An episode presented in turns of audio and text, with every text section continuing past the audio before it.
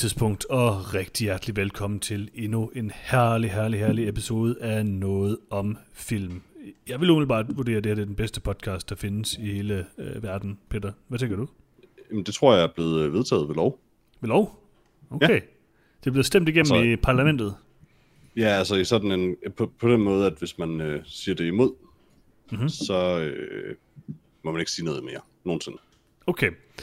Okay, jamen, øh, jeg synes faktisk, jeg har hørt øh, Freja og Lars kritisere podcasten øh, før, så jeg tænker, at de Nå. har øh, frasagt, øh, øh, de, de har frasagt sig alle øh, muligheder for at kritisere noget i podcasten fremadrettet. Og, og for at tale Det vil sige, ja, ja, pr- præcis. Det betyder, at vi bestemmer, Peter. Ja, Vi bestemmer over verden. Og, som det øh, altid burde have været. Ja, jeg bestemmer over min have. Primært min forhave. Øh, min øh, hustru bestemmer over min øh, baghave, vil jeg sige. Ja, altså du Øhm. bestemmer over fortorvet igen, igen fordi du er borgmester. Prøv at det er ikke et fortog. Jeg forstår seriøst ikke, hvad det er, du ikke forstår ved det. Der er et areal ude foran mit hus. Mm-hmm. Som er sådan Der- lidt stiformet og løber forbi Nej. et par huse. Og Der er fliser. Af fliser. Mm-hmm. Der er fliser og mit store skur. Mm-hmm. Og et sted, hvor jeg, kan, igen. hvor jeg kan sætte min, øh, hvad hedder det, mit tørrestativ op, hvis jeg nu havde sådan et. Jeg har Der, er- der er bygget, udstikker fra stien. jeg har bygget et gigantisk øh, squat rack, der står der, øh, hvor jeg dødløfter og bænkpresser og squatter. Det er stadig ikke, altså det, det må jo fordi du er borgmester, fordi sædvanligvis tror jeg ikke, man må det på fortorvet. Jeg må, altså, jeg må alt, det siger jeg bare. Øh, jeg spurgte selvfølgelig ikke nogen, før jeg gjorde det, men øh, jeg tænker, det er er fint. Jeg tænker, det er fint. skulle du spørge dig Ja, selv? Det er selvfølgelig rigtigt.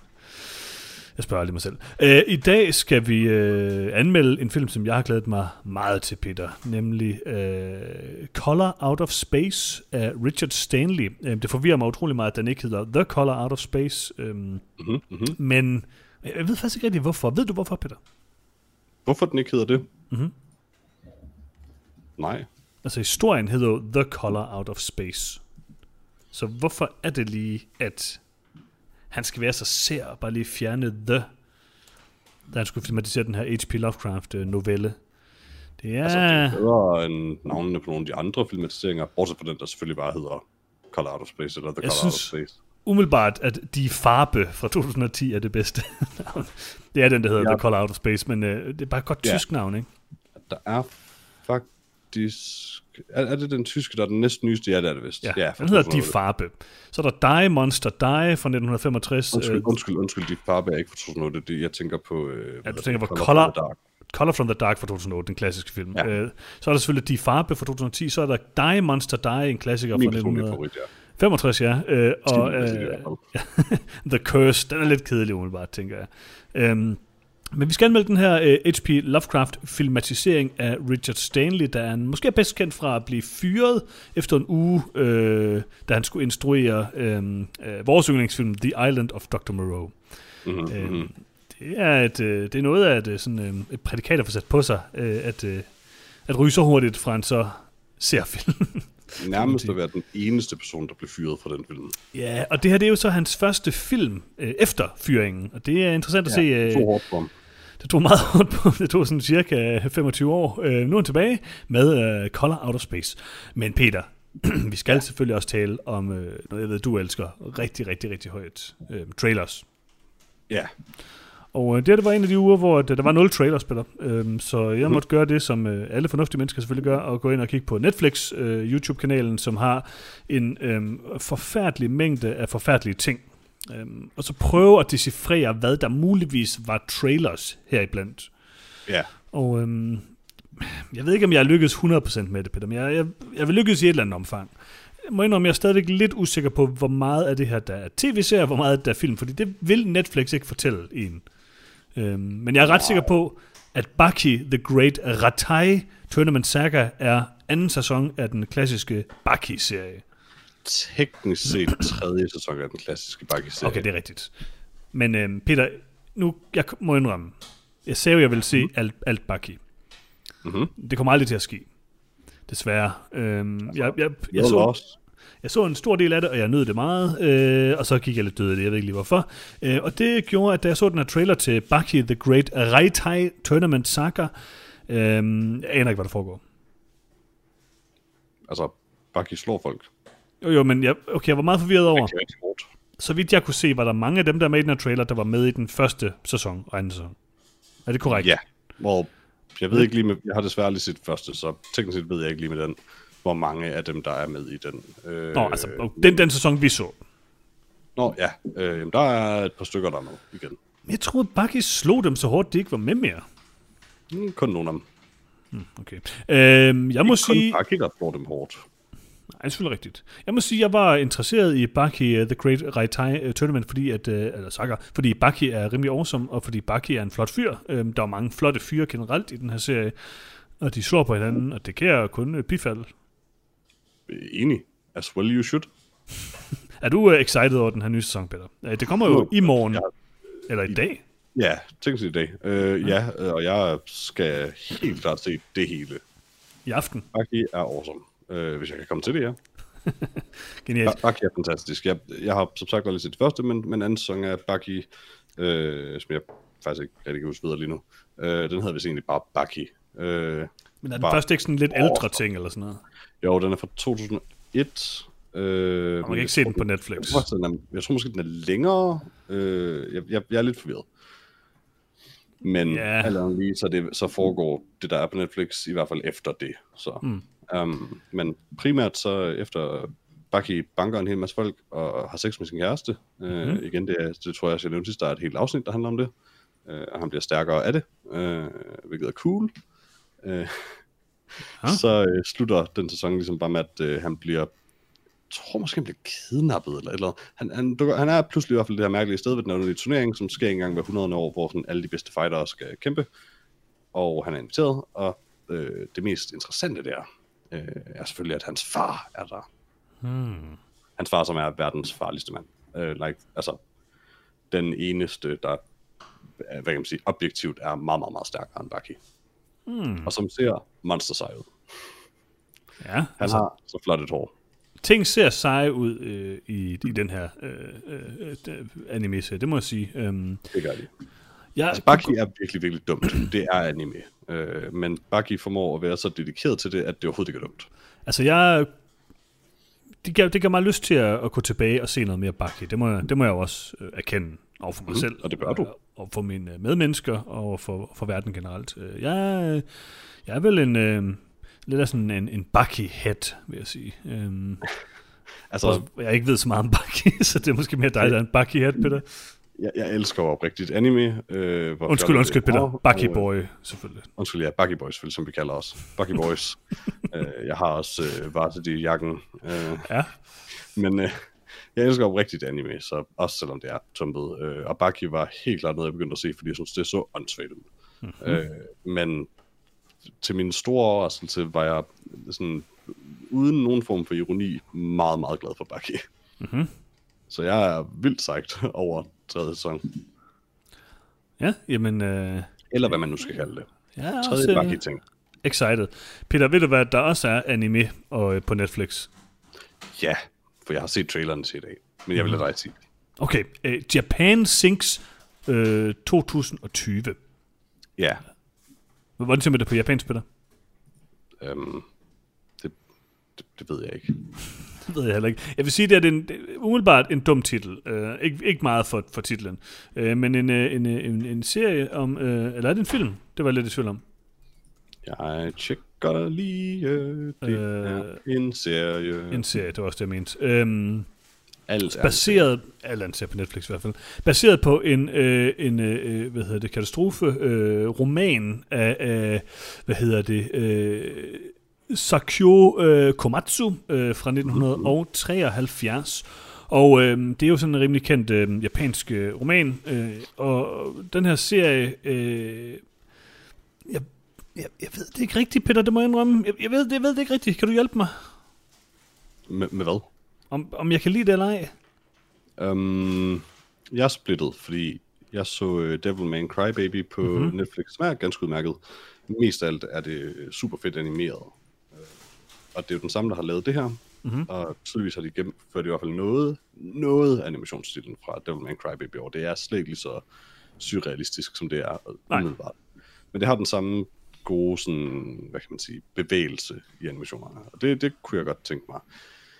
I don't know. Jeg, jeg er som sådan interesseret i en anime. Jeg havde måske håbet, det var en film, men om, øh, hvad kan man sige, real-life-agtige begivenheder uden alle mulige superkræfter. Um, og selvfølgelig det her med naturkatastrofer ligger jo Japan nært øh, efter, efter atomkraftulykken og øh, tsunami og alt det der.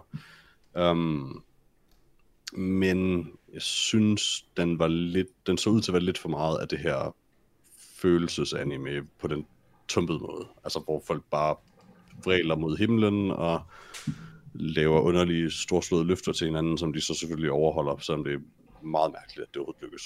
Mm. Altså hele præmissen yeah. her med sådan, åh, alle er døde, og hvordan skal jeg nogensinde filme min familie? Og vi fandt alle sammen hinanden igen. Cool. Ja, det, det, så meget, jeg vil sige, det så meget japansk ud på den der måske ikke sådan super duper interessante japanske måde. Men til gengæld så, altså, jeg synes faktisk, at altså, som det udviklede sig hen i retning af sådan noget mere sci-fi. I starten troede jeg bare, det var sådan en ren katastrofe, men det blev sådan rimelig crazy øh, hen ad vejen.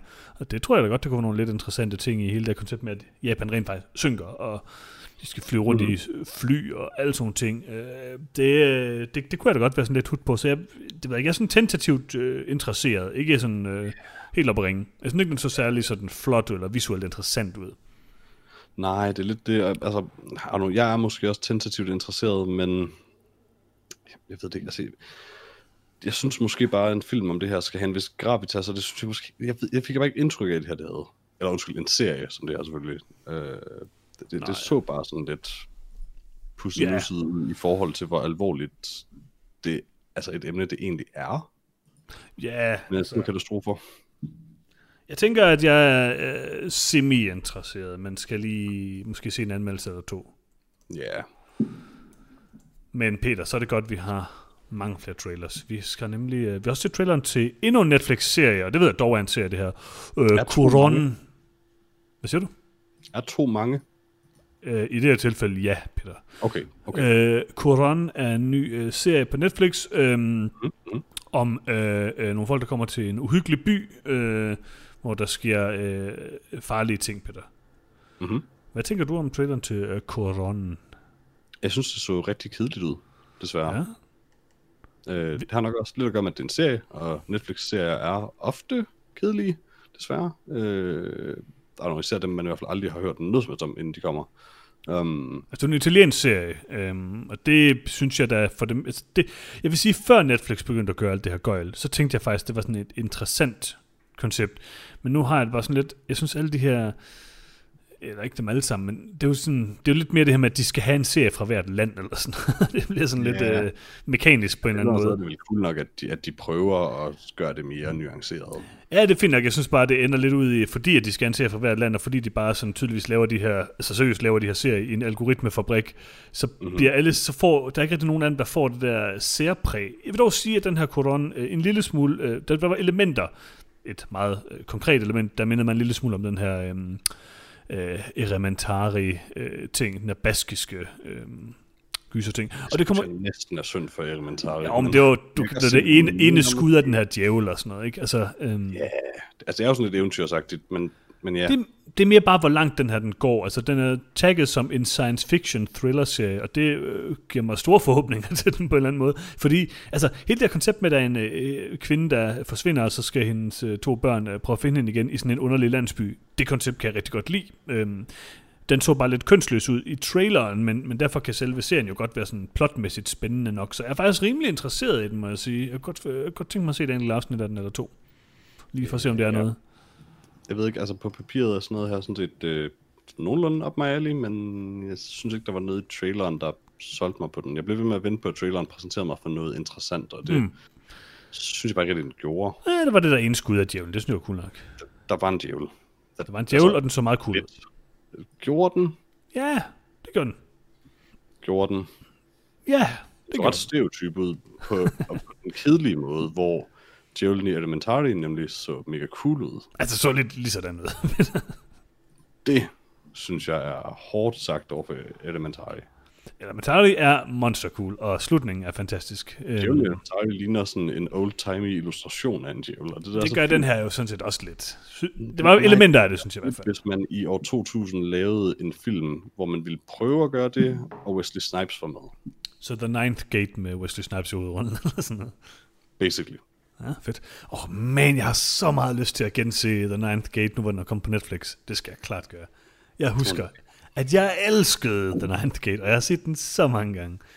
Men det er mega lang tid siden nu. Jeg mindes en af de her film, du har force-feedet. Hvad siger du? Jeg mindes en af de her film, du har force-feedet.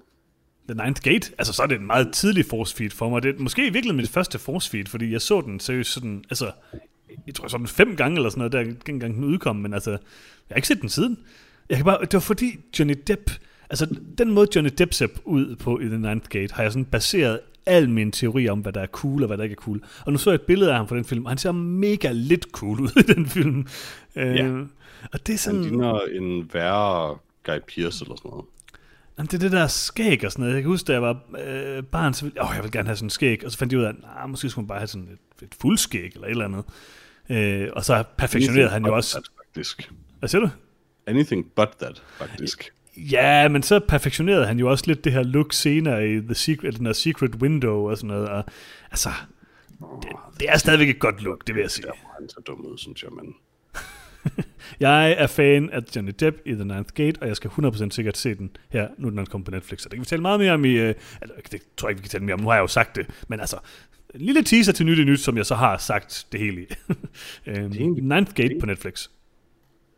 Ja, yeah, sure. Uh, I don't know, jeg vil godt på at se den igen. Uh, jeg, I mit hoved, der blander jeg den, der tænker jeg tit på den i samme åndedrag som The Secret Window, som jeg i den grad husker er voldsomt kedelig. Og den har jeg jo lige set igen øh, for ikke lang tid siden. Den er faktisk rigtig god, men jeg, kan også, jeg har en, lidt en svaghed for de her øh, Stephen King-filmatiseringer. Det er en meget klassisk Stephen King-filmatisering, mm. øhm, men den er rimelig god. Og jeg vil sige, at The Ninth Gate, det er jo en Polanski-film, det kan man mene, om Ja. man vil. Øhm, men den er sådan rimelig... Øh, Jeg mener sådan set primært positive ting om Roman Polanskis film, tænker jeg. ja, hans film, øh, med mm-hmm. per, personen. Øhm, Altså, hvis man kan høre Michael Jackson, så all bets off. ja, det ved jeg ikke, om jeg kan, Peter. Men, øhm, men jeg kan i hvert fald godt gense The Ninth Gate. Det må jeg dog acceptere. Men kan du ikke se The Usual Suspects nu så? Jo, Eller Seven, eller... jo, det, altså, jo det, jeg synes jo også godt, man kan fravriste øh, kunsten fra kunstneren på en eller anden måde. Men der er jo også en eller anden grænse. Ja, det er altså. liv, hvis man ikke kan. Nej, men det, det, det kender, du også godt- mig godt nok til, det kan jeg sagtens. Men altså, man er, jo, man er bare nødt til, hver gang man lige tænker, nu ser jeg en Roman Polanski-film, Nå ja, jeg kan egentlig ikke lide Roman Polanski, eller Nå ja, jeg kan ikke lide, uh, lide alle de her ting, som den her person har gjort, eller sådan noget. Så Så det, Det- det... sådan har jeg det ikke uh, umiddelbart. Måske det specifikt i forhold til det ved ikke, film og litteratur og sådan noget, men der tænker jeg meget, meget sjældent på skaberen i forbindelse med det. Ja, det tror jeg også er en meget fornuftig holdning til det. Jeg har altid sagt, at for eksempel øh, Celines øh, værker er stadigvæk nogle af de... Øh, sådan, øh, det er også nogle vigtige bøger på en eller anden måde, selvom Celine øh, var nazist. Og, men det kan man jo ikke sådan afskrive alt, hvad han nogensinde har lavet fra, når han var en stor forfatter øh, øh, mm-hmm. i den tid. Mm. Øhm, så Altså, jeg tror bare, hvis man skulle afskrive skabere på grund af, eller deres værker på grund af skabernes øh, holdninger eller handlinger, så er der jo ingen af os, der kan se Disney, for eksempel. Nej, nej, nej, nej, det er det. det, er det. Så, se The Ninth Gate på Netflix. Det er vel det, ja. vi kan konstatere. Og det var traileren til uh, Coron, som jeg tænker, på en eller anden måde fik mig til at tænke på The Ninth Gate. Uh, hvem ved hvorfor? Det underlige ved Johnny Depp, hvis man kigger på The Ninth Gate og The Secret Window, hvor hans karakterer er sådan lidt, altså lidt ensartet på nogen måde, altså på, ikke, Ja. ikke på en måde, men det er, at The Ninth Gate er sådan pre-Pirates, så der ligner Ja. han en almindelig fyr. Men alt efter Pirates, og jeg synes, det var, det var først tydeligt for mig i The Secret Window, der er det som om det der piratlook, det bløder ind i alting. Altså, Secret Window er by far, og det er helt seriøst, det er by far mit yndlings Johnny Depp look. Brillerne, håret, skægget, den mega sweet hat, han får senere i filmen, hvis du kan huske den. Det er Oh, I, I do, I do. prime Depp, det vil jeg altså sige. Så jeg tror, mit, mit standpunkt er nok, at det, at det er det ikke. Jo, fordi at det, det er jo en film, der sådan går all in på det. Han ligner, altså, han er, han ligner, han er, hvad hedder han, Steven Tyler fra Aerosmith, eller sådan noget. Det er det bedste. Det er godt look, Johans. er det ikke, Peter. Jeg tror, mit problem med det, og det er faktisk mit generelle problem med Johnny Depp i de fleste af hans roller efter Pirates, det er, at han holdt op med at være skuespiller og var bare Johnny Depp. Øh, ja, Sparrow.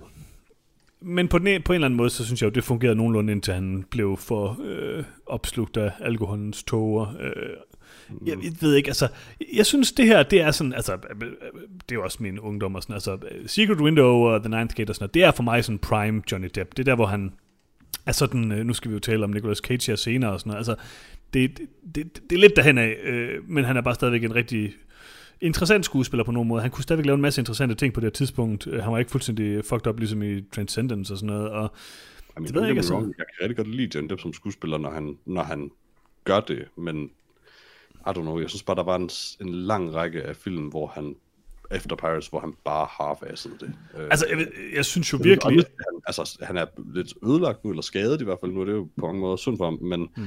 Men i det mindste synes jeg, har jeg indtryk af, at han faktisk prøver, når han, når han en sjældent gang har en rolle nu. og jeg tror ikke, vi har snakket om den Den nye... Point, mordet på og Indexpressen, for eksempel, hvor han jo er criminally underused, synes jeg. Har vi snakket om den her nye Johnny Depp-trailer, hvor han er sådan en alkoholiseret skolelærer? Fordi der prøver han ikke.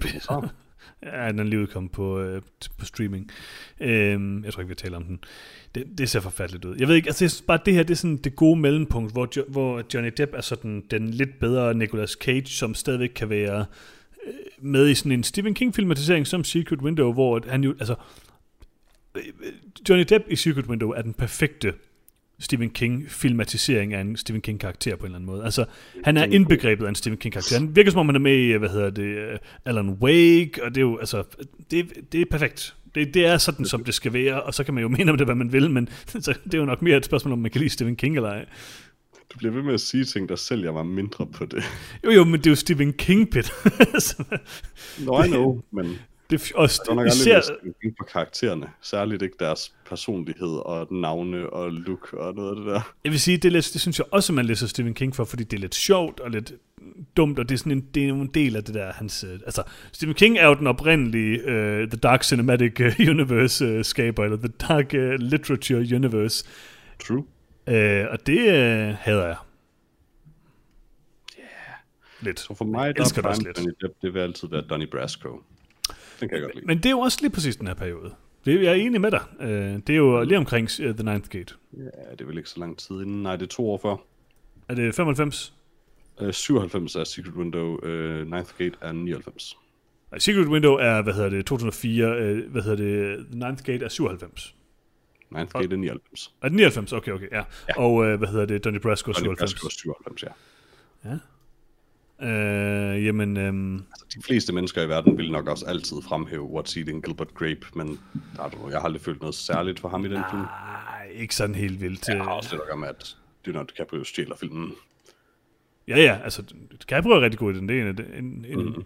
Det kan jeg rigtig godt lide. Jeg, jeg tænker, jeg kommer altid til at tro, at hvad hedder det, øh, Johnny Depp er med i Djævelens Advokat, som også er fra 97, men det er jo den herlige Keanu Reeves, der er med der. Herligt. Øh. Øh. Det er en film, jeg skal gense igen snart. Det kan jeg også mærke. Jeg så den for et par år, jeg genså den for et par år siden. Den øh, holder 100%. Jeg tør bare ikke se den, for det er det der uhyggelige skud af Charlize uh, Theron. Det kan jeg altid ikke engang huske. Der hvor, åh, der hvor de kører tøj, og så lige pludselig bliver hans ansigt sådan uhyggeligt. Jeg kan ikke lide, når ansigter bliver uhyggeligt. Fire gange i filmen eller sådan Jamen, det sker, der er et bestemt sted, hvor jeg ikke kan lide det. Jeg, men jeg var så bange for, at der var, var barn. Altså, Den forsvittede jeg hårdt, den film også. Det må jeg sige. Den er god. Altså, man skal lige kunne udholde Keanu Reeves, men ud over det. Mm. Jeg, var, jeg vil sige, jeg stod jo her øh, i øh, Color Outer Space, øh, som vi skal anmelde om lidt, ikke? Mm-hmm. Og kigger på den på, øh, hvad hedder det, en amerikansk øh, øh, tjeneste, som øh, også laver telefoner og computer og sådan noget, ikke? Og, øh, hvad hedder det, tænker sådan, skal jeg lege den, eller skal jeg købe den?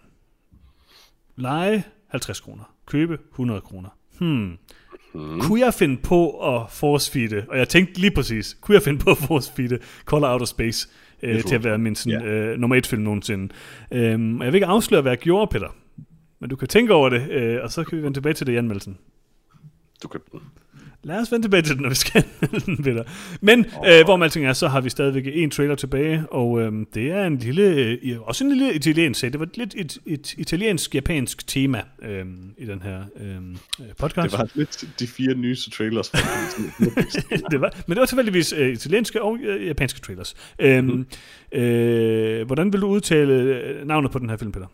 Serie, jeg, jeg tænker lidt på, at du siger det, fordi Eller jeg har ikke film. det på en computer, så jeg kan ikke huske, hvad den hedder. Um, det her det er en film. Og jeg den... Huske, måske det sidste ord.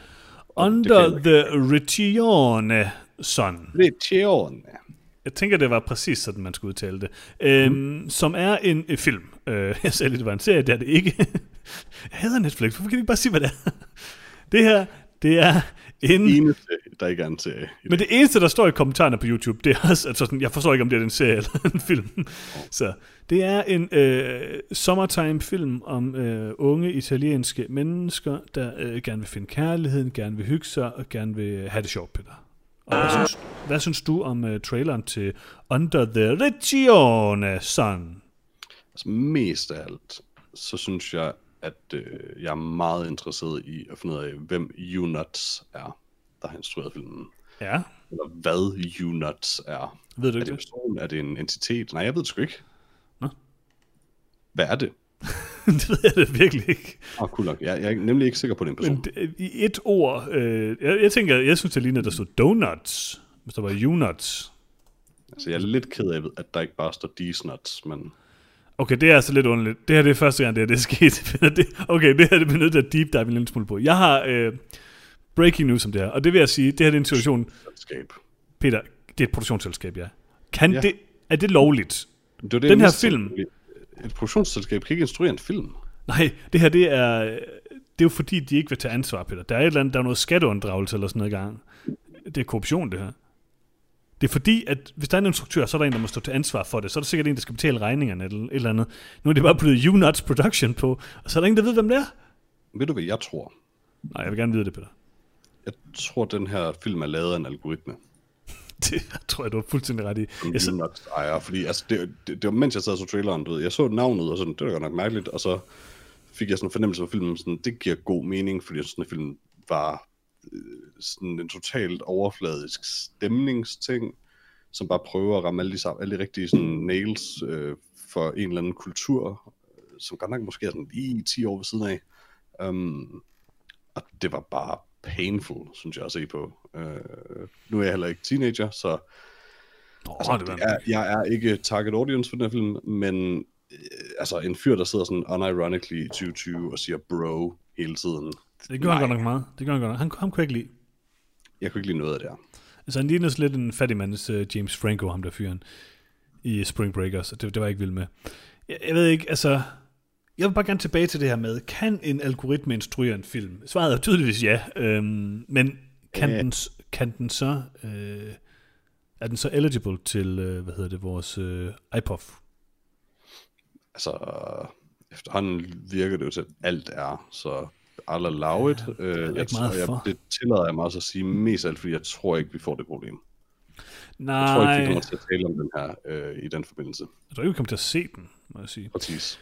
Jeg tænker lidt, øh, man har jo sådan en Coen-brødrene situation. Du vil nok acceptere, hvis der stod Coen-brødrene som instruktør, vil du ikke? Eller vil du have, at det skulle stå begge navne? Altså, jeg, øh, well, på IMDb vil jeg gerne have, at der stod begge navnene. Okay. Jeg, jeg bryder mig ikke om, at, øh, hvad hedder det, at man behandler to mennesker som en entitet, når det kommer til at lave film. Og jeg mindes da egentlig også, at når det kommer til, hvad kan man sige, bare sådan pre-credits, eller hvad man siger, altså de øh, første sådan ting, der lige står hen over en film i kunbrødende film, så plejer de da også at skrive begge navnene faktisk, hvis jeg husker. Det er bare fordi, jeg tror, jeg har fundet ud af, hvem Unuts er, Peter. Og øh, der må jeg bare to sige... At, italienske tvillinger. Øh, jeg ved ikke, om de er tvillinger, Peter, men jeg vil bare sige, der vil jeg egentlig nu jeg tror jeg måske, jeg vil gå lidt tilbage på den, for jeg er faktisk meget glad for, at det bare, det bare hedder Unuts, for jeg, kan, jeg tror ikke, jeg kan udtale deres navne. Altså igen, jeg, jeg tror bare, når man er et produktionsselskab, det kan godt være, de to mands, en tomandsvirksomhed, men du kan ikke bare bruge dit virksomhedsnavn. Kan altså, man, jeg tror, det har de jo, Cohen, de jo gjort det, Peter. Cohen-brødrene har en virksomhed, der bare hedder Cohen-brødrene. Hvis de nu havde. Så ville det være mærkeligt. Det ville lidt mærkeligt. Jeg tænker bare, at altså, de, de kan jo tydeligt gøre det, fordi de har fået lov til det på IMDb. Det er vel standarden. Intet betyder noget længere, Johannes. Nej, det er rigtigt. Kun Bucky. Nogen er nødt til at stå imod. Til dig. Mm-hmm. Du er vores, øh, vores held, Peter. Det her er den bakke, jeg vil dø på. Okay. Bucky? Ja, tak. Det her, you nuts er den bakke, jeg vil dø på. Du er også en Bucky boy, det er rigtigt, Peter. Lad os lige høre, ja. øh, hvor meget en Bucky boy du er, fordi vi skal lige have vores pick of the week, Peter. Altså, det kan ikke overraske nogen, at mit pick of the week er Bucky. Jeg må sige, som en... Great type, something, something. Jeg vil meget gerne til Bucky, men øh, jeg ved ikke, om jeg nogensinde kommer til det, så jeg bliver nok nødt til at vælge øh, Kuron, øh, fordi jeg dog vil se, om det rent faktisk er en sci-fi thriller, og det var en meget cool djævel, Peter. Han ikke Dunkirk dig selv igen. det gør jeg hver uge, Peter. Jeg tror ikke, jeg behøver... Altså, hvis du forventer, at der pludselig er rumvæsener med i den der... Der står sci-fi. Der står sci-fi. Men Johannes, jeg har sagt det mange gange allerede nu, indtil nu. Intet betyder noget længere. det synes jeg er en lidt uh, nihilistisk episode, vi er i gang i, Peter. Verden Men, uh, er meget nihilistisk lige nu. Det passer måske meget godt med uh, den anmeldelse, vi skal til nu, uh, nemlig anmeldelsen af uh, Richard Stanleys uh, Color Out of Space, uh, baseret mm. på H.P. Lovecrafts uh, novelle The Color Out of Space, en novelle, jeg selvfølgelig har genlæst til den her episode. Mm-hmm. Um, og uh, har du læst den før, Peter? Selvfølgelig. Nå, det har du. Okay, interessant. Fordi det er ja, jo en... Øhm... Hvor jeg har læst alt Lovecraft. Okay.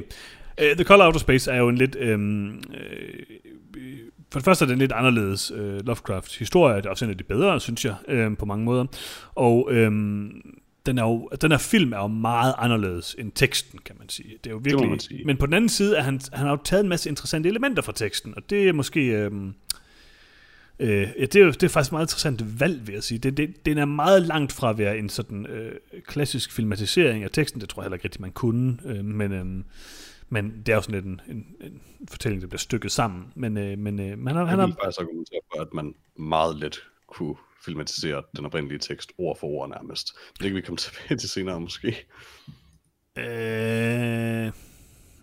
Ja, men det vil nok blive en rimelig kedelig film, så vil jeg sige. Well, inden vi kommer ind i selve anmeldelsen, skal jeg så måske lige køre Ja, og lav lige en, lav lige en lille opsummering, Peter. Ja. Men øh, først, Peter, hvem, hvem har lavet den her film?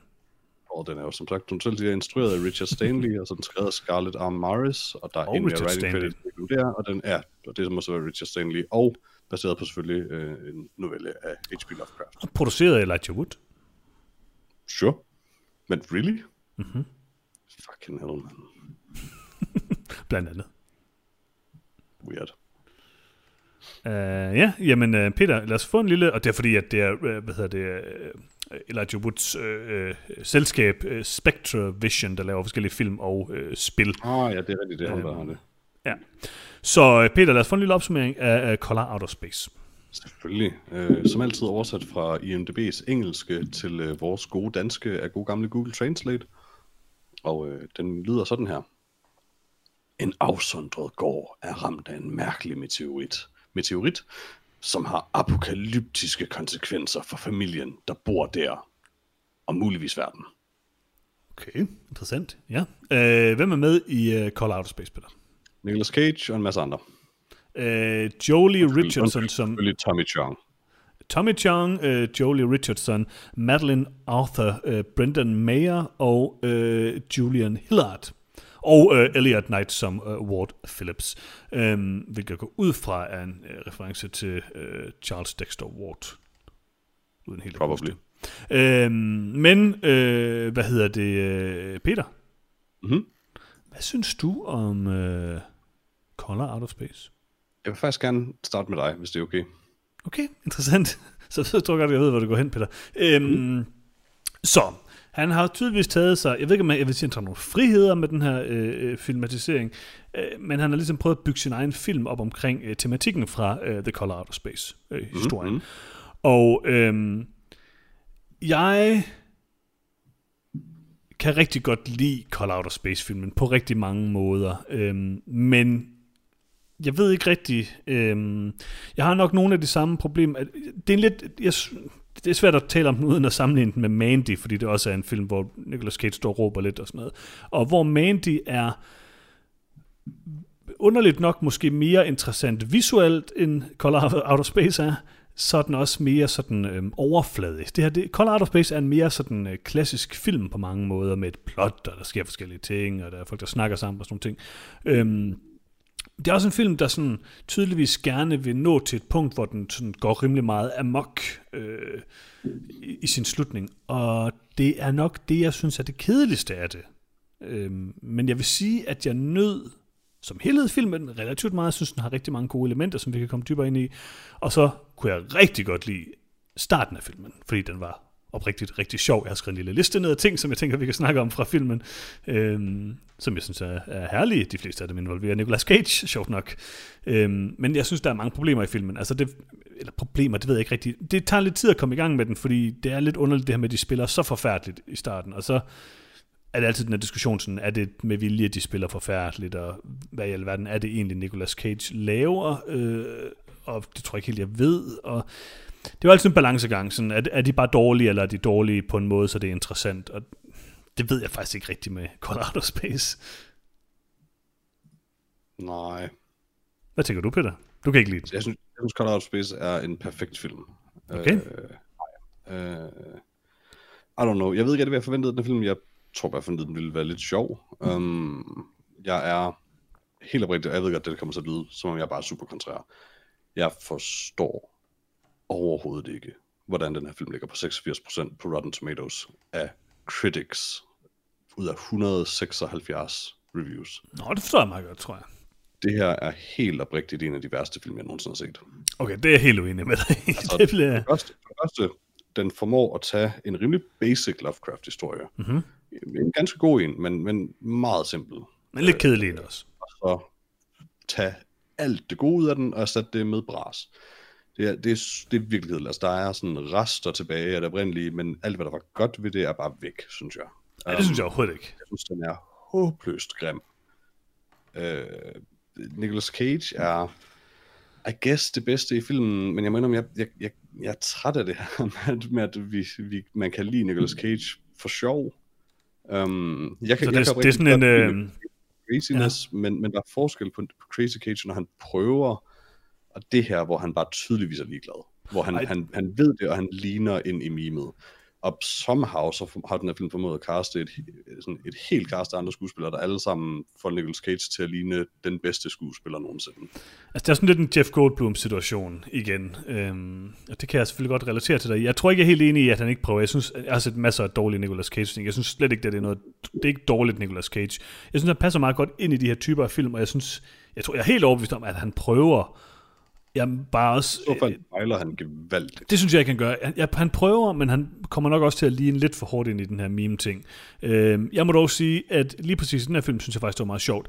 Der er ting i Mandy. Øh, I Mandy fungerer han, fordi han er i starten mere afdæmpet. Jeg var jo lidt mikrofon ind der, jeg har ikke set Mandy, så Ja, når jeg ikke svarer på det, du siger til det, så er det fordi, jeg ikke har set altså Mandy er jo ikke en perfekt film, men Mandy har nogle super interessante visuelle ting, som også er mere interessante, end jeg synes, det er i Call Out of Space. Og det er to meget visuelle film, øh, så derfor er det interessant at sammenligne dem, og de har begge to Nicolas Cage i hovedrollen. Og forskellen er, at Mandy, der er han jo super afdæmpet i starten, på mange måder sådan, næsten sådan stenet, og der er, nærmest, der er ikke ret meget dialog og sådan noget i.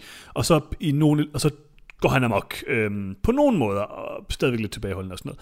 Og det, det, det fungerer ret godt, vil jeg sige. Det er sådan, men der er stadigvæk nogle af de der sådan lidt, øh, der er sådan det der crazy cage ting, hvor han skal sidde og råbe og sådan noget. Og jeg ved ikke rigtig, om jeg synes, det fungerer specielt. Der er især en scene i, i of Space, hvor han sidder og råber i en bil, og det synes jeg er meget sådan on the nose cage. Nu er det sjovt, når han råber-agtigt.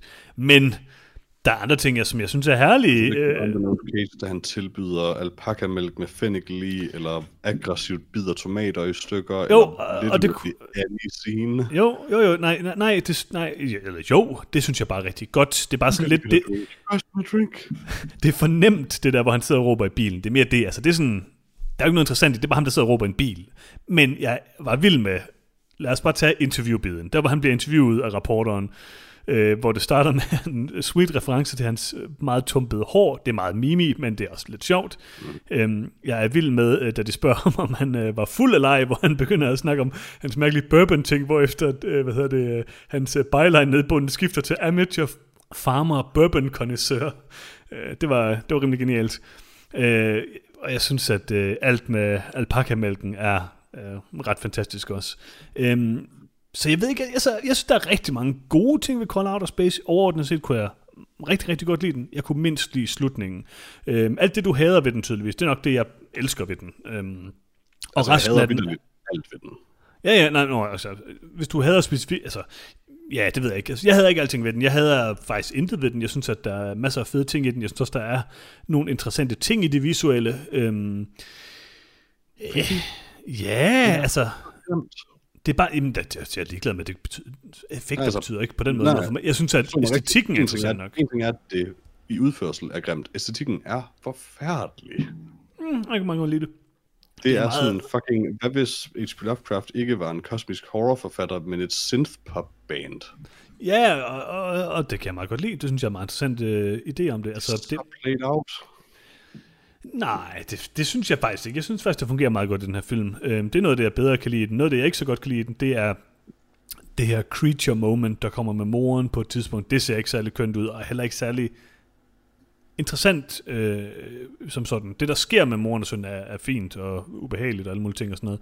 Men jeg ved ikke, altså, nej, det, det fungerer ikke helt for mig, det der. Jeg synes generelt, slutningen er sådan lidt for rodet, og lidt, det er sådan en film, der prøver tydeligvis at gå all out i slutningen, men, men egentlig formår at være lidt mere sådan øh, traditionel, end, end starten egentlig er. Altså, der, der, hvor jeg synes, den er mest sådan crazy, det er jo der, hvor Nicolas Cage går rundt med et meget bizart udslæt, og voldspiser tomater, og plukker de her ferskner. Ja, så er det halvvejs ind i filmen, eller sådan noget. Hvad siger du? Det er sådan halvvejs ind i filmen, eller Ja, ja, ja, ja, det er det, men altså, det er jo ikke slutningen i hvert fald. Øh, jo, den her rimelig herlige fersken-scene, vil jeg sige. Øh, to film med ferskner i træk, det, det kan jeg godt lide personligt. Øh, jeg ved ikke, altså, jeg synes, der er rigtig, rigtig mange gode ting i den. Jeg synes, den var en, det var en kort, rimelig stram film, øh, der, øh, der tager en udmærket Lovecraft-historie, som er sådan tenderende til det lidt kedelige, øh, og så... Øh, og så gør noget relativt øh, interessant med den. Jeg, jeg, jeg synes ikke, det er så dårligt overhovedet. Det synes jeg, altså, generelt det er ret godt, vil jeg sige.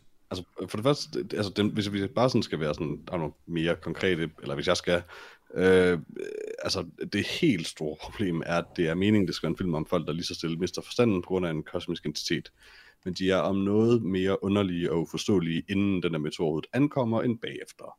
Øh, de går ind og ud af whatever tilstand det er. Jeg forstår ikke, hvad det er for en accent, Nicolas Cage en gang imellem prøver at lave. Det er hans klassiske, øh. Hvad hedder det, øh, den der vampire-film accent han har. Ja, yeah, but it doesn't work. Datteren er måske den værste karakter, jeg længe har set. Altså, Ja, hun er hun, rimelig... så skærer hun, spoiler, skærer hun sådan hele sin krop i stykker, and nobody cares, including her. Altså, øhm, Nicolas Cage nævner det lige. Chill, da en person skærer to fingre af sig selv, inklusive vedkommende selv. Alle er bare sådan, oh, yes. Hvorfor gjorde jeg lige øhm, det? Præcis, og det, altså, det er sådan, der er intet i den her film, der giver nogen som helst mening overhovedet. Altså ikke bare sådan, åh, oh, det er kosmisk horror, men sådan øh, kausalitetslogikmæssigt, eller altså bare sådan manuskriptforfatterimæssigt. Jeg, jeg, jeg, altså Richard Stanley har det her ry for at have, lave de her sådan campy kultfilm. Men det synes jeg nogle gange bare, og det synes jeg især i hans tilfælde, at dække over, at han er bare en dårlig instruktør. Det synes du faktisk ikke, det han er. Øh, er, er, er altså meget, et meget stærkt tegn på. Jeg, altså, det er virkelig, virkelig ikke for at kontrere. Og det er ikke fordi, altså Color of Space er ikke engang tæt på at være min yndlings Lovecraft-historie. Men den her film formår stadig at slagte alt, hvad der er godt ved den, synes jeg. Jeg forstår ikke, hvordan du kan tage en historie om kosmisk horror, som har et rimelig godt slow build-up til, til loftet, og så bare gøre det til Nicolas Cage, der taler om ferskner og alpakamælk for no fucking reason. Øh, jeg synes, det passer rigtig fint ind i historien et eller andet sted. Jeg, synes- den, fordi den, find, den tager så mange af tingene fra historien øh, og putter ind i... Øh, men Altså, og den det er jo bare- en familie over en meteor, and that's about it. ja, altså det med, de langsomt bliver sindssyge og sådan noget. Altså, der, jeg synes, der er mange gode... Øh, og Det der er jo også hele det med... gør det, men det gør de bare ikke rigtigt. Nej, De der er også masser- Der er også masser af ting med sådan hele, hvad hedder det, loftet og sådan noget. Der, der, der er masser af ting, der, der er taget, det, det er taget direkte fra historien, bare skrevet om til noget andet. Altså. meget specifikke ting, sådan, den her person er på et loft på et tidspunkt, check. Men Ja. Men det er jo altså, ideen, ideen om filmen, det er jo ideen om det her med, historien normalt. det er jo ideen om det her med, at der er noget ude fra rummet, der kommer ned til jorden og påvirker os. Og den idé, synes jeg egentlig, den formår at få, øh, øh, formidlet på en rigtig fin måde. Jeg synes, det er en fed måde, den gør det på. Med, altså, jeg synes, det der med farverne, det fungerer for mig. Øh, det er jo ligesom det der hele ideen i filmen, øh, med den her underlige farve. Øh, med, de taler om vandet, de taler om alle de her ting. Han får den her, får den her mærkelige vandmand i badet. Altså, der, der er en masse ting... Øh, jeg synes bare, hvis man skulle prøve at visualisere noget, der konsekvent i, i historien, og igen, det er en, en af de ladere Lovecraft-ting, der med bare beskrive ting som, den, det er en form, man ikke kan forstå, eller en farve, man ikke kan forstå, eller sådan noget. Det synes jeg faktisk, det gør ret godt, den her film. En farve, man ikke kan forstå, og gøre det til at prøve at repræsentere det visuelt. Ja, lilla. Eh, nej, jeg synes det fungerer meget godt, for de taler også hele om det her med, at det er i elektriciteten, det er i fugten, det er i vandet, det er alle de her ting og sådan Altså, jeg synes, den gør det, den... Alting stinker, hvorfor han er den, hvorfor er han den eneste, der synes det? Det synes, nej, det er han jo så tydeligvis heller ikke. Eller, altså, eller... I scenen, hvor meteoren er crashet, der går alle bare rundt og chiller. Ingen nævner det. Nicolas Cage er sådan hele vejen igennem scenen ved at kaste op i sin egen hånd. Og det er datteren jo så også. Øh, altså, det, det er jo det der med, at de er, der, der, er forskellige, jo jo, der er jo forskellige sådan, sanser, de bliver påvirket af.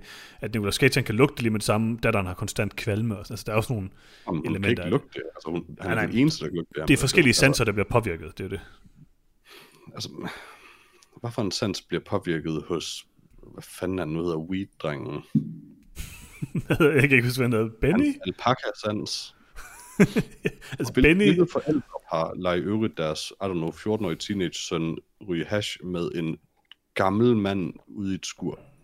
Den gamle mand er jo et rimelig sweet. Øhm, Tommy Chong. Nej. Jeg vil sige, Peter, han er 82 år. Han ser rimelig ripped ud. Øh. I don't really care. Altså, jeg, jeg var allerede, jeg, honestly, jeg var meget tæt på at slukke den film flere gange undervejs.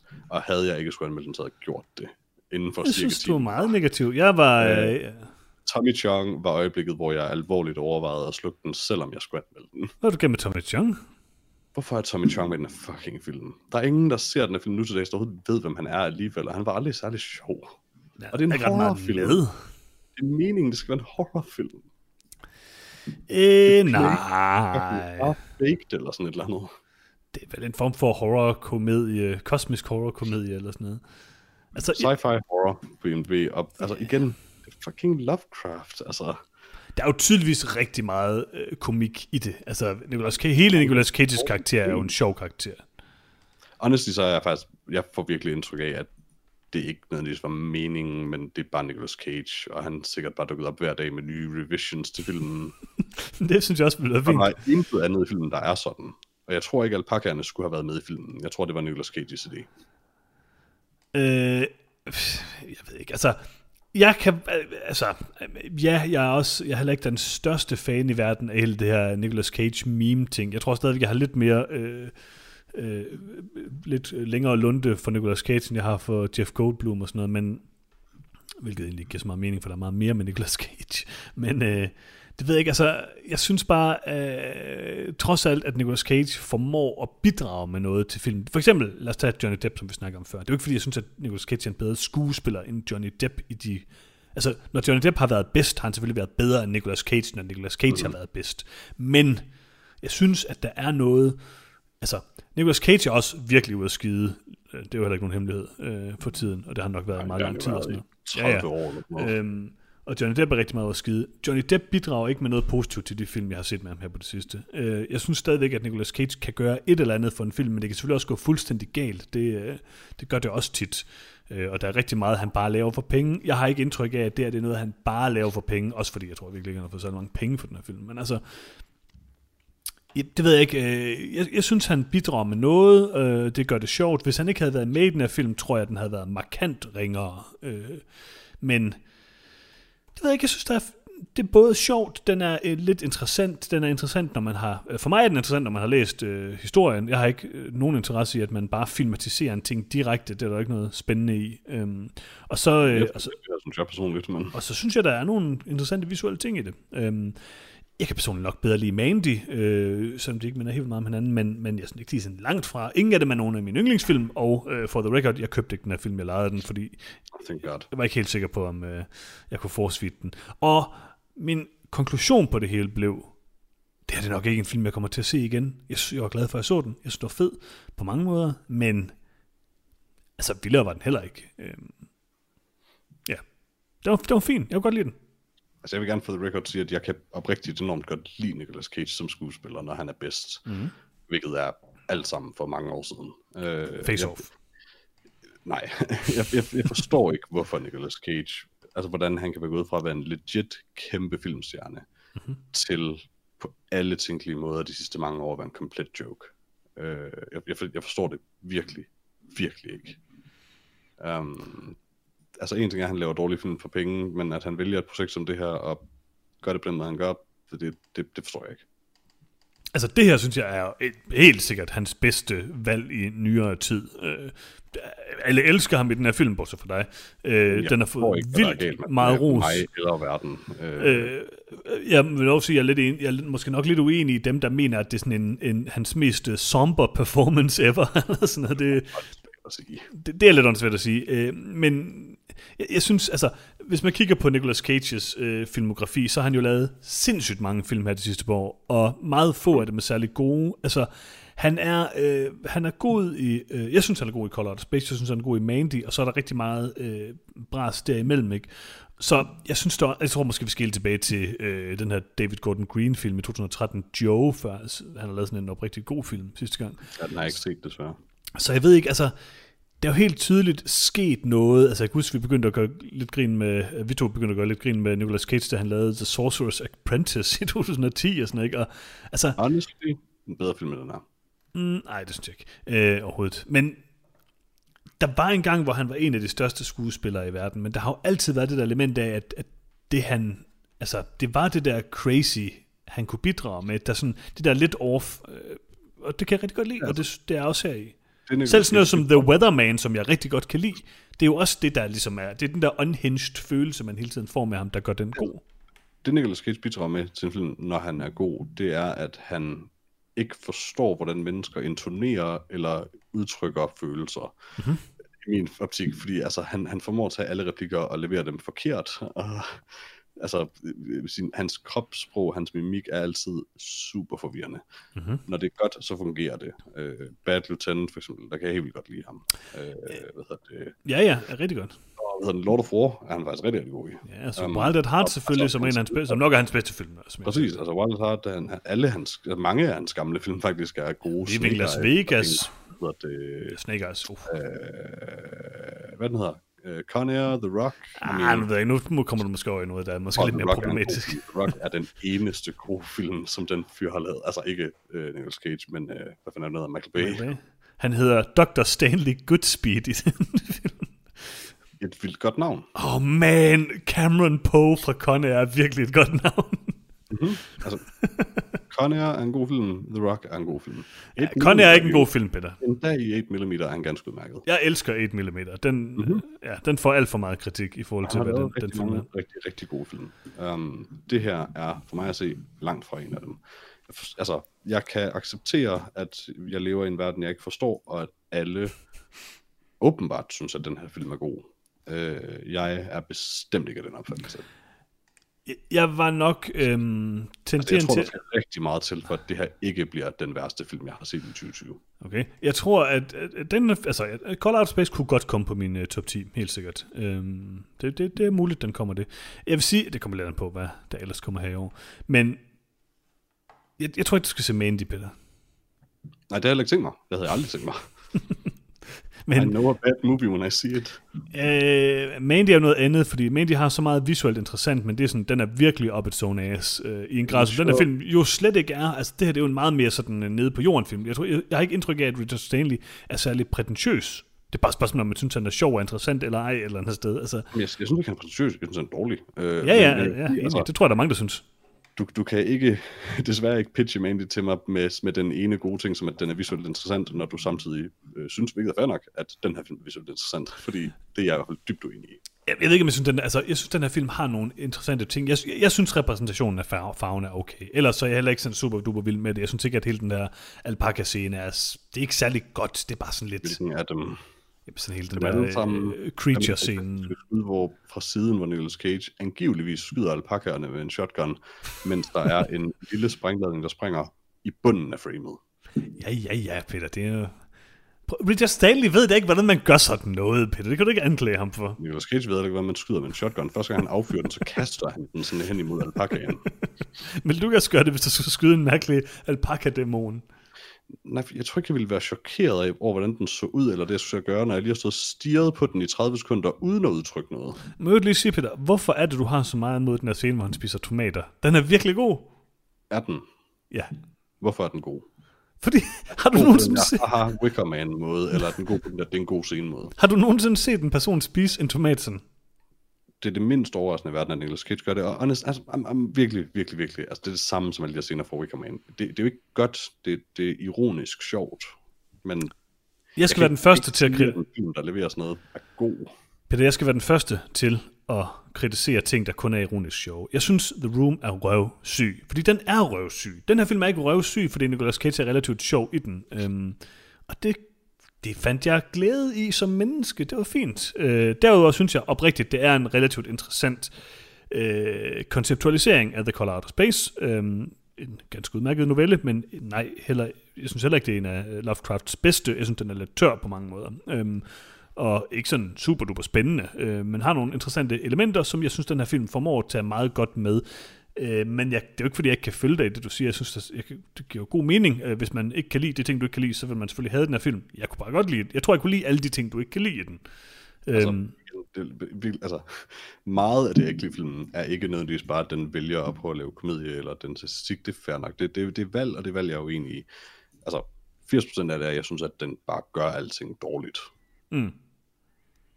Sådan meget dårligt. Og det, det altså, that's just my opinion. Uh, og det er fair nok, at resten af verden er, er dybt uenig, men, men jeg kan ikke understrege nok gange, at jeg virkelig, virkelig synes, den her film er håbløs på alle tænkelige måder. Du giver mig virkelig lyst til at give den her film 4 ud af 4 på dig. Det gør du bare. Og det gør jeg ikke igen 3 ud af 4. Jeg, jeg, har, altså, jeg kan ikke rigtig være vred over, at du eller resten af verden kan lide den. Jeg kan kun være vred over, at jeg har, været, at jeg har set den. Jeg kan ikke få mig selv til at gøre det, Peter. Det, det, det er en 3 ud af 4. Det er en klassisk 3 ud af 4, det her. 1 ud af 4. Jeg må ikke give 0, men tro mig, kære lyttere, hvis jeg måtte, så ville jeg gøre det her. Nu er øh, negativ Peter er tilbage i fuld flor, og øh, sådan et 10 minutters supercut af Nicolas Cage scenerne på YouTube. oh man, tror du, det, øh, der kommer sådan en Snyder Cut af den her film? Altså, altså hvis du med Snyder Cut mener en YouTube-video, måske 480p mirrored, måske er farven lidt om med alle de bedste scener Cage i den her film, Ja, så ja, jeg vil gerne se fersken scenen igen, det må jeg sige. det skal du nok komme til. Fedt. Øh, Peter, hvad har du set siden sidst? kan jeg altid ikke huske længere efter at have set of Space. øh, jeg, nu, jeg har set 6. episode af Westworld sæson 3, tror jeg. Mhm. Um, it's alright. Uh, Westworld. Know, jeg, der er ikke, jeg synes ikke, der var noget sådan mind-blowing i den, men det var da meget sjovt. Hvad har jeg set? Jeg har igen set Ponyo. Uh, mm. Miyazaki. Sådan en super fjollet lille film. Uh, mærkelig lille børnehistorie-version af Den Lille Havfru. Uh, mm-hmm. Men mega sød, mega uh, altså flot, ligesom alle de andre. Nok en af de mere sådan, bare sådan fjollede film, han har lavet, men uh, bestemt seværdig. Jeg, jeg har set øh, en øh, true crime serie, kan man vel kalde det. Ja, det er det jo. På Netflix. Øh, Jeffrey Epstein, Filthy Rich. Øh, vi kender alle. Du har vel også øh, set den promoveret på Netflix, gå ud fra. Uh, egentlig ikke, nej. Nå, det er sådan deres nye store ting. Og øhm, hele Jeffrey Epstein-sagen er jo kommet meget op i vælten igen på baggrund af det her. Og det er jo en øh, crazy historie på alle mulige måder. Øh, hvor meget ved du, kender du til den? Ja, altså til den oprindelige Jeffrey Epstein-sag, Epstein-sag, eller til alt det, der nu linker Trump meget mere direkte til ham. Og ja, det er jo sådan noget, de har releaset, blandt andet på baggrund af, at den her dokumentar har fået så meget opmærksomhed mm. og sådan noget. Så altså, det hele hænger jo sammen, og nu er der kommet alle de nye ting ud, og Jeffrey Epstein er selvfølgelig den her... Jeg vil sige, øh, ja, altså, det er en det er en dårligt lavet dokumentarserie på rigtig mange. Der er rigtig, rigtig, rigtig mange skud af sådan øh, folk, der går sådan øh, øh, reflekterende ned ad en strand og sådan noget, mens de taler, og sådan, eller mens altså, altså, de taler i et, øh, hvad hedder det, et andet take. Øhm, og det er sådan lidt... Øh, det, der er nogle ting, jeg synes vil være mere... Altså, der var de ting, jeg gerne vil have ud af en dokumentar om Jeffrey Epstein, for jeg måske ikke helt så meget ud af det. Den, den berører selvfølgelig mange af de her ting øh, omkring... Øh, Trump og Bill Clinton og nogle af de andre celebrities, der er med, og Prince Andrew og sådan noget. Og mange af de ting berører den på en ganske fin måde og sådan noget, men hele sådan kult, altså, det kunne måske have været meget interessant, at den også havde forholdt sig en lille smule til hele den her kulturting, der er omkring Jeffrey Epstein, Øh, hvordan den her sag bliver brugt og misbrugt af alle mulige forskellige, med forskellige politiske agendaer i USA og sådan noget. Og det dykker den ikke rigtig ned. Det er en dokumentar, der er ekstremt fokuseret på at fortælle sådan, øhm, øh, offrenes historie, og det er jo øh, sympatisk nok. Øhm, mm-hmm. men, men det gør den bare hele tiden i fire afsnit, og, og, og det er lidt, det er måske lidt meget øhm, på en eller anden måde. Det er jo også meget fint, de gør det, men, men, men der er andre ting, jeg tror, man kunne have berørt i en dokumentarserie om Jeffrey Epstein, som jeg synes, den ikke rigtig berører. Og så har den bare det der grundlæggende problem, at det er, bare, det er sådan en af de der ting, der har et meget interessant tema, men er dårligt udført. Øh, der, der er ikke den der dokumentaristiske flair, som man kunne have håbet på.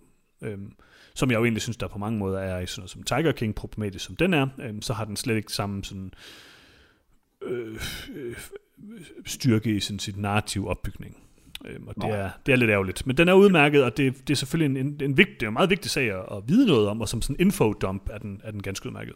Bestemt. Altså, den kommer sandsynligvis desværre aldrig til at influere noget som helst, men ja, hvis, den, hvis bare den gjorde. Og så øh, synes jeg, at det er modigt, at øh, tredje afsnit øh, decideret starter med øh, det øh, klip, man også kan finde på YouTube, tror jeg, man kan finde i hvert fald, øh, starter bare sådan hard ud med, at der er sådan en øh, person i sådan forhør, der siger sådan, Is it true you have what has been uh, uh, told to be an egg-shaped penis? så starter serien der. Det er mm. alligevel et, et, et, et modigt valg på en eller anden måde. Er en dokumentar om det. Hvad siger du? Altså, er der mange sådan played for comedy-bider i den serie? Uh, det er ikke uh, played for comedy. Um, det er jo bare sådan... Nej, det, det er det ikke. Det, er, altså jo, det, det ved jeg ikke om... Det, det tror jeg faktisk ikke, dokumentaren gør. Uh, det er jo et lidt uh, mærkeligt klip, men uh, den framer det egentlig meget fint, fordi det er sådan... Det er den her... Um, detektiv, der prøver at provokere Epstein, fordi det hele handler om den her, det er sådan magtforhold, dynamikken mellem Epstein og dem, der, der snakker med ham. Uh, så det fungerer egentlig meget godt, selvom det er et lidt uh, crazy klip. Mm. Okay. Så den er udmærket. Øhm, det er jo en øh, forfærdelig sag på alle mulige måder, og, øh, ja. og hvad hedder det, øh, jeg synes, den kommer godt rundt om at forklare, hvordan en mand kunne, kunne bygge sådan et imperie op. Det her med at have så meget dirt på så mange mennesker, at ingen, eller han troede, at ingen kunne røre ham. Mm-hmm. Det, er Mhm. ret, øh, det er ret fascinerende på en anden måde. Og Det er vigtigt. godt, den altså, berører den i nogen særlig grad, hans død. Øhm, altså, ja, men ikke, ikke, altså igen, ikke på den der måde, som man måske kunne, jeg ved ikke, man kan sige, man kunne ønske sig, det er også lidt mærkeligt at sige, men sådan, den, den, den holder det rimelig straight til sådan øh, fakta. Bare sådan, han døde i fængsel, moving on. Ja, Eller hvad? ja. Jeg tænker, Basically. det er vel bare værd at nævne, at der er, I don't know, tvivlsomme omstændigheder omkring det. Øhm, ja, altså, det er jo... Øhm, ja, ja, ja, bestemt. Altså, altså der, der Altså, det er også, jo ikke et stretch at gå så langt som til at sige, folk har sået meget tvivl om omstændighederne omkring hans død, og altså, at jump to conclusions er selvfølgelig ekstremt, men der er måske også årsager til, at man har jo, sagt jo, de ting, man Selvfølgelig, sagt. og det er jo det. Altså, der, selvfølgelig kommer man ind på nogle af de her ting, altså, men, men det er sådan lidt, altså, igen, det er også lidt det der, det er jo lidt det, der er sådan lidt, øh, lidt øh, svært ved at se sådan en dokumentar her, fordi man sidder, og hvis man ved noget om den her sag, øh, der er sådan en glimrende øh, podcast, jeg ved faktisk, om den er baseret på den podcast, som jeg også har hørt, mm. om den her sag, som går meget dybere ned i mange af de her ting, og, sådan, og ligesom vel som den der Aaron Hernandez ting og sådan noget, så er der bare ting, der er lidt nemmere at forklare, når man har så mange timer i et podcastformat, øh, hvor man bare, ja, ja. hvor det sådan er ren infodump.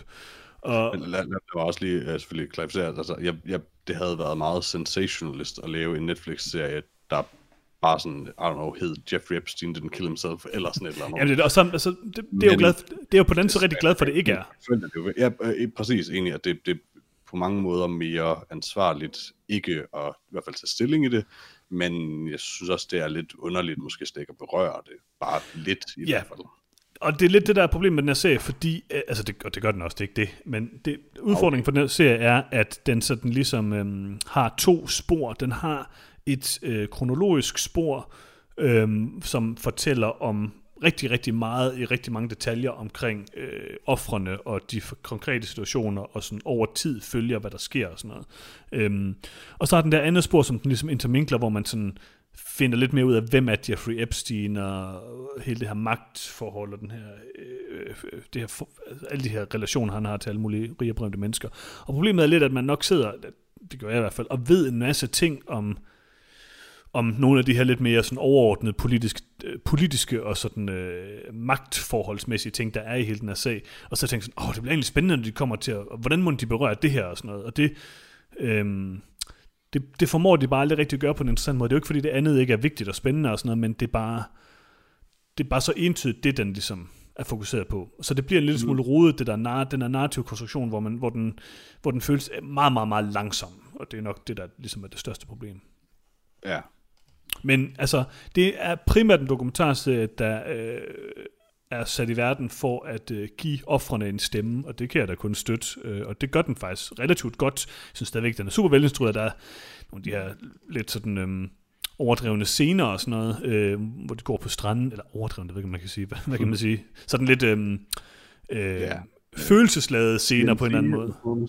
Ja, lidt, øh, og True nu- Hollywood story-agtigt.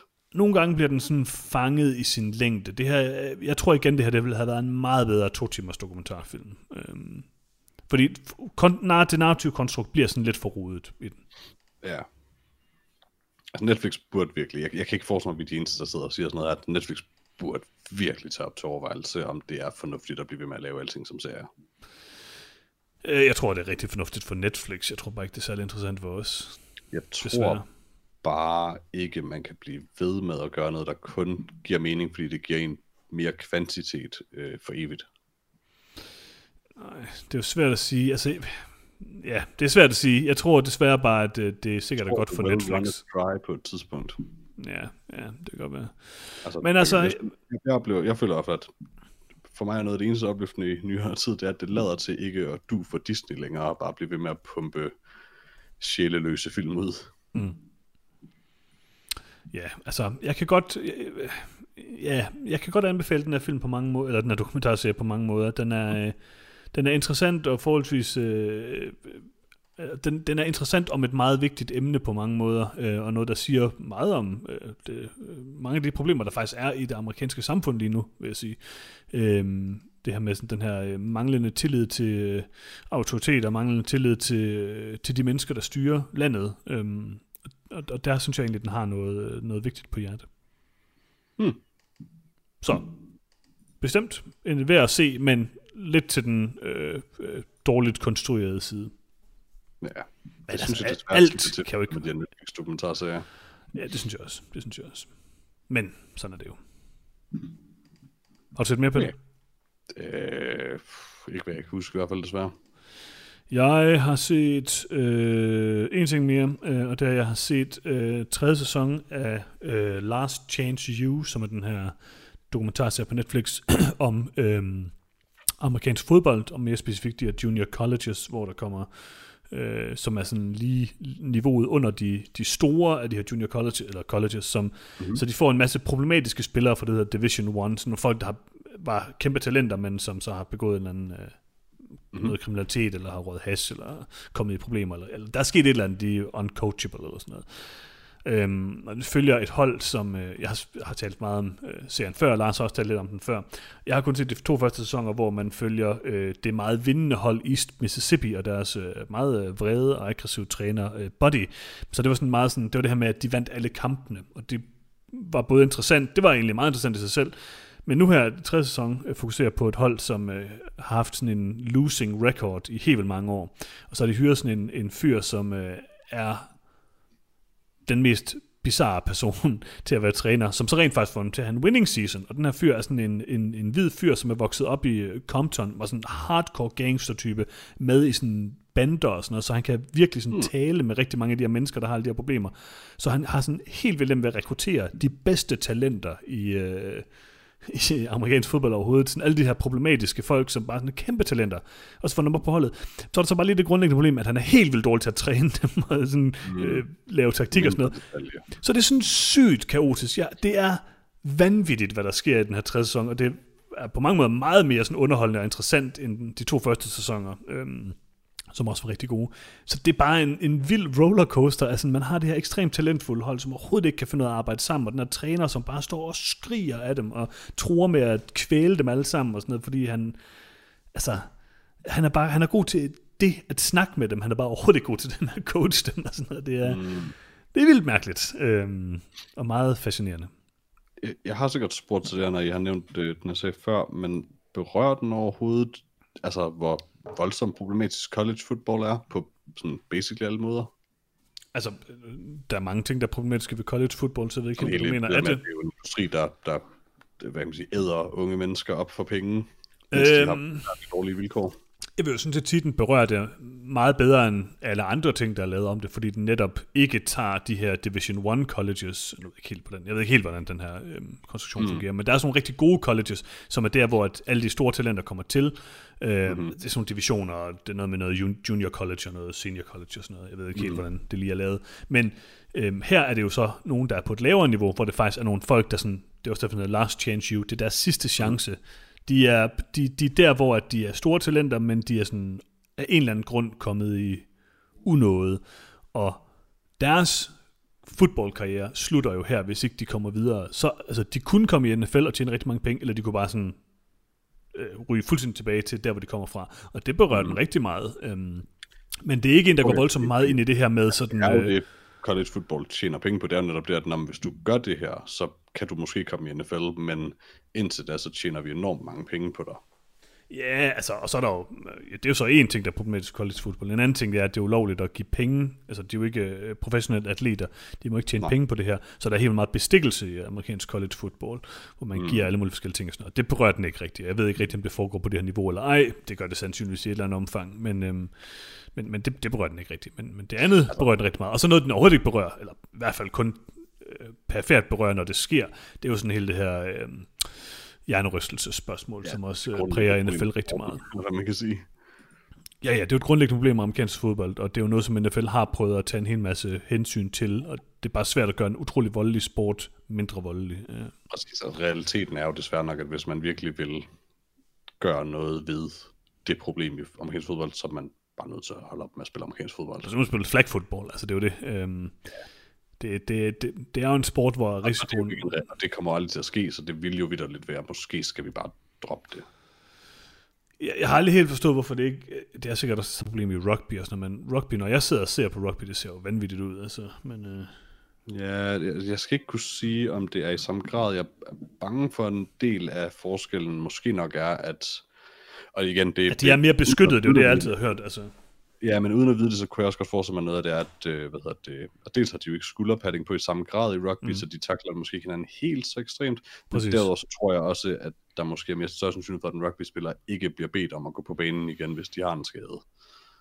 Nej, det også Altså, hvor amerikan, altså i amerikansk fodbold i hvert fald, altså, man siger, i NFL især jo, og det er jo også sådan i college football desværre, der, der sætter de dem jo på banen og gør, hvad de kan for at skjule, at de har en hjernerystelse eller Mm, mm. en anden skade. Og problemet, altså det farlige ved amerikansk fodbold er jo ikke som sådan i sig selv hjernerystelserne. Det er jo netop det, der sker, hvis du får mange, mange hjernerystelser i streg.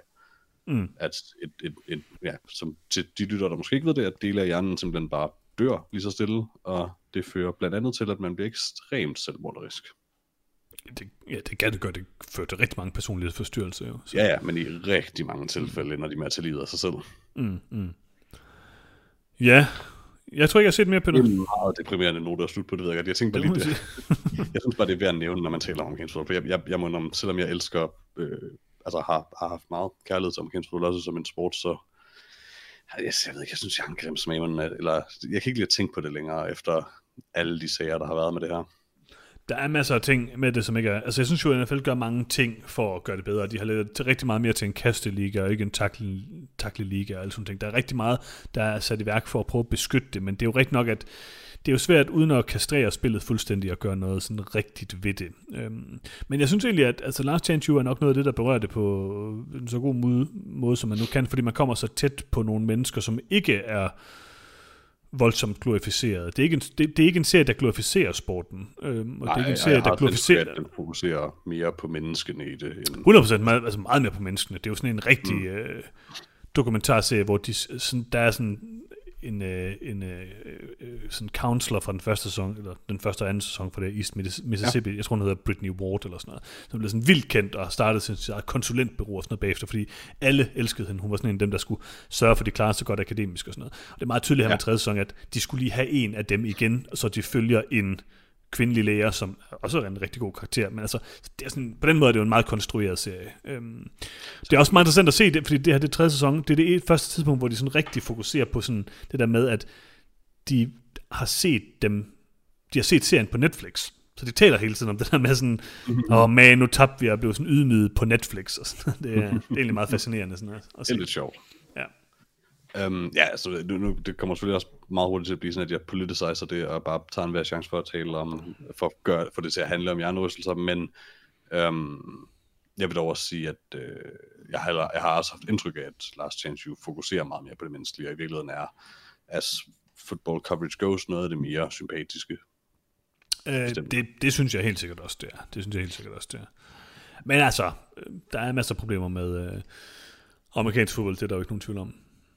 Ja, men det er måske meget fint så at have mere dækning af amerikansk fodbold, der fokuserer på menneskene i det.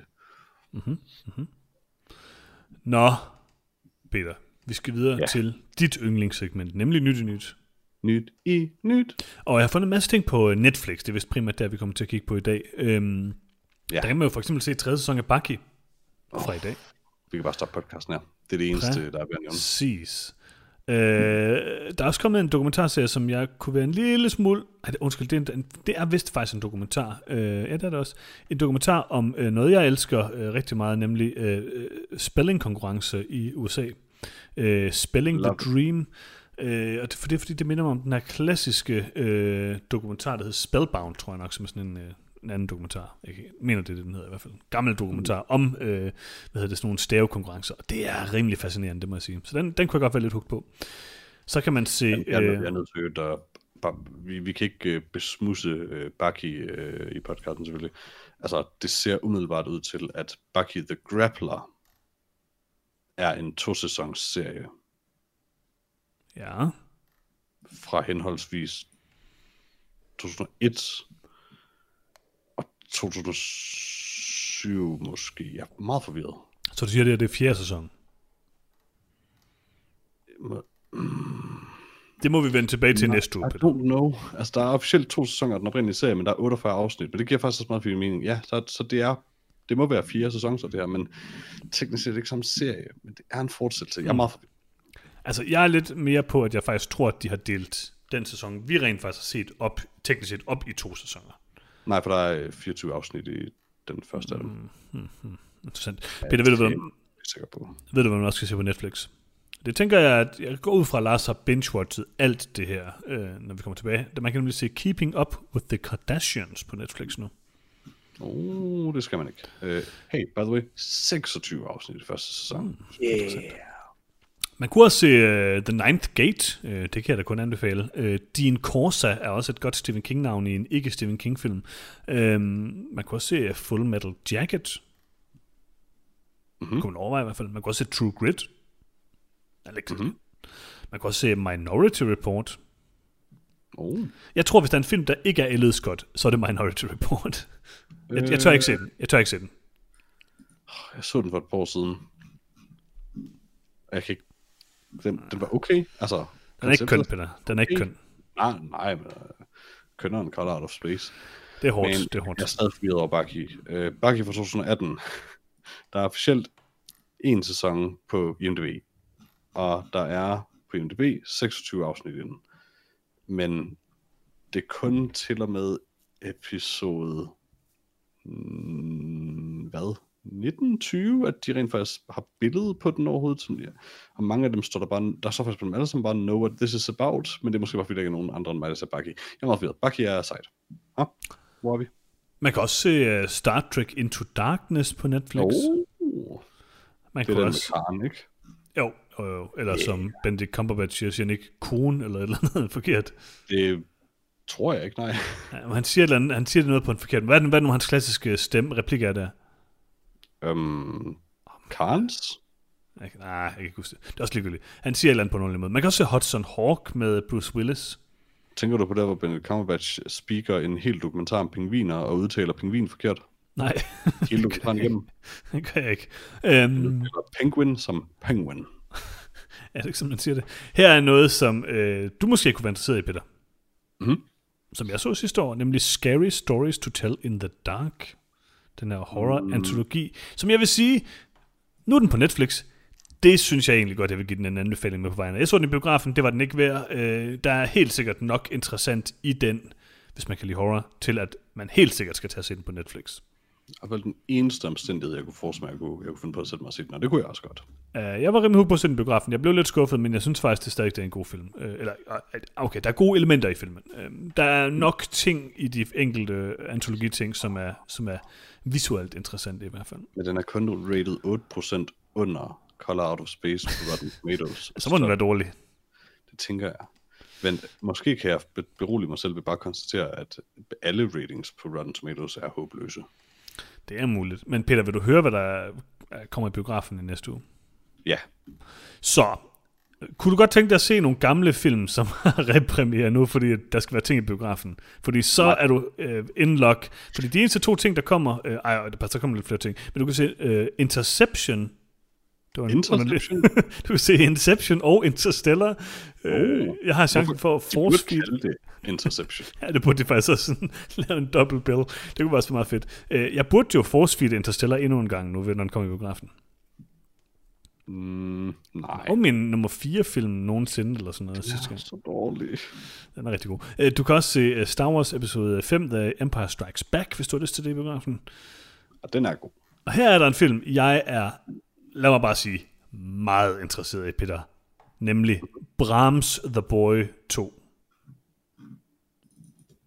Jeg, jeg har stadig aldrig helt forstået, øh, hvad den joke var. Jeg tror aldrig, jeg har været der, mens I snakkede om noget af det. Det er ikke en joke, Peter. Vi så bare en rigtig god trailer til Brahms The Boy 2. Jamen, I har altid I, I har sådan refereret til det, mens jeg har været her. Jeg har aldrig helt forstået det. Det er ikke første gang, det er sket, Peter. Jamen, altså, jeg forstår ikke, er det, er det for sjov? Ja, den, den ser forfærdelig ud.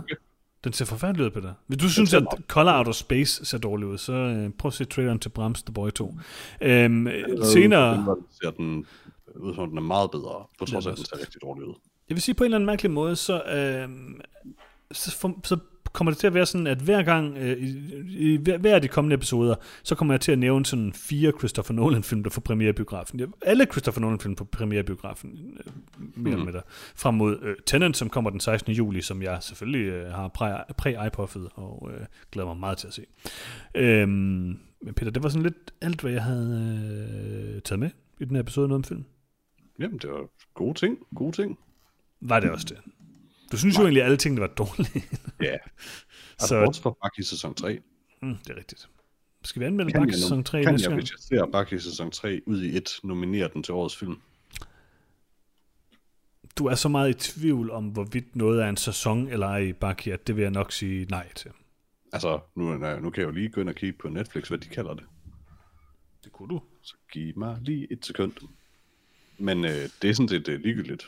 Altså, jeg kan også bare se hele Bucky ud i et. Det kunne du. Men det er ikke det, vi skal anmelde næste uge. Fordi næste uge, der skal vi nemlig anmelde, hvad det, vi skal anmelde, Peter? Øhm, altså, jeg, jeg, sidder lige og kigger på Bucky. Jojo Rabbit. Nå ja, Taika Waititis nyeste film. Taiki Waititis? Whatever. Taika, tror jeg. Taika. Jojo Rabbit anmelder vi næste uge, og så bagefter det, så bliver det en film, vi glæder os meget til, nemlig The Lighthouse. Ja. Så må vi se, om endnu en øh, hipster-gyserfilm øh, falder øh, øh, under Peters hårde og bestemte fod, bliver knust under din øh, aggressive fod, Peter. Jeg kan næsten allerede nu love, at den kommer til at være bedre end Cut Out of Space. Det kan øh, du simpelthen love. Sidste Bucky-opdatering, Anders. Okay, tak. Kom med det. Bucky på Netflix. Ja. Sæson 1, del Mhm. 1, Mm-hmm. er 13 afsnit. Mm-hmm. Sæson 1, del 2, Mm-hmm. er yderligere 13 afsnit. Mm-hmm. Det var også det, jeg mente. Så sæson 1 er 26 afsnit. Mhm. Det nye her... Hedder sæson 3. Nej, det hedder Sagaen om den store rejtejsturnering og er 13 afsnit. Ah, Okay. Så Det var alt for... Øh, eftersom det hverken hedder sæson 1 eller sæson 2 eller noget som helst, så er det en logisk konklusion, at Sagaen om den store rejtejsturnering er en film, og derfor er eligible.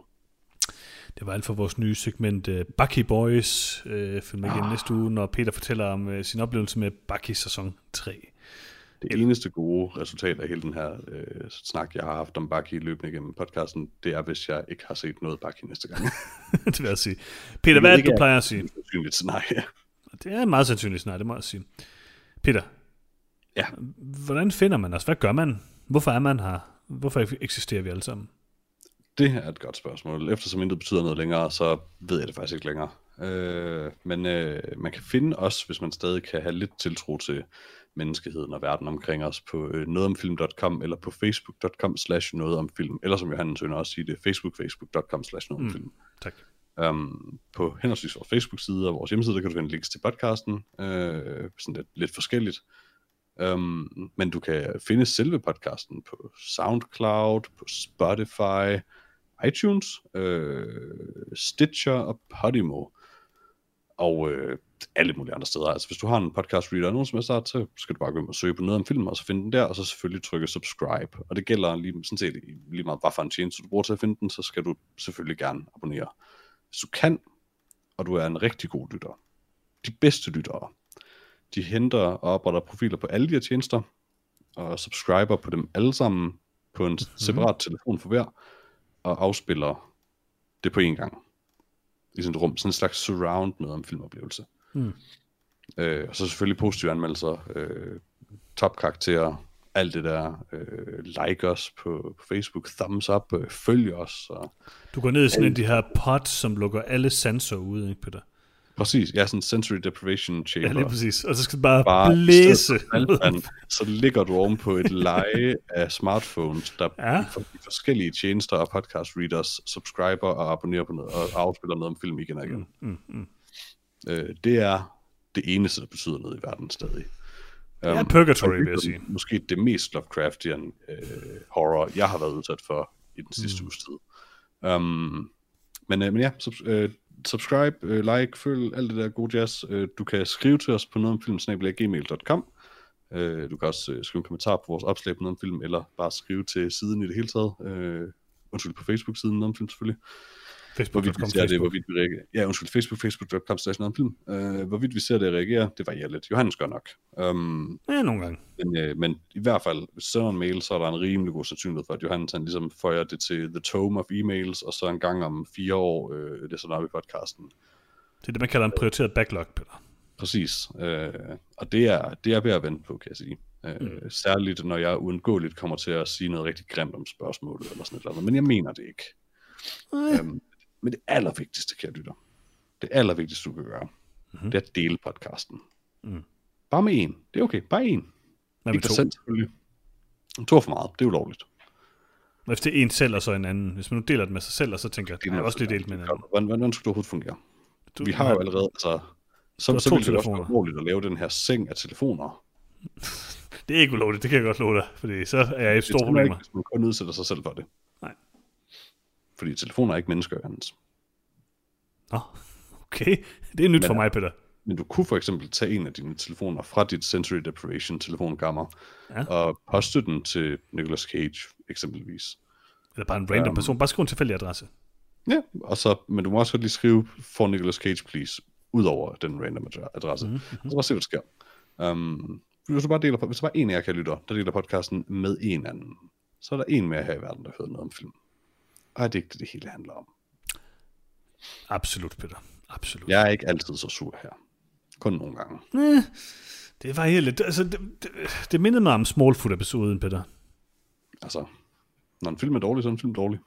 Smallfoot var ikke dårlig, Peter. Smallfoot er forfærdeligt. Okay, tak fordi I lyttede med, og øh, vi høres ved igen i næste episode af Noget om film, hvor vi anmelder... Det nu, vi anmeldt? um, uh, Jojo Rabbit. Joe Joe Rabbit.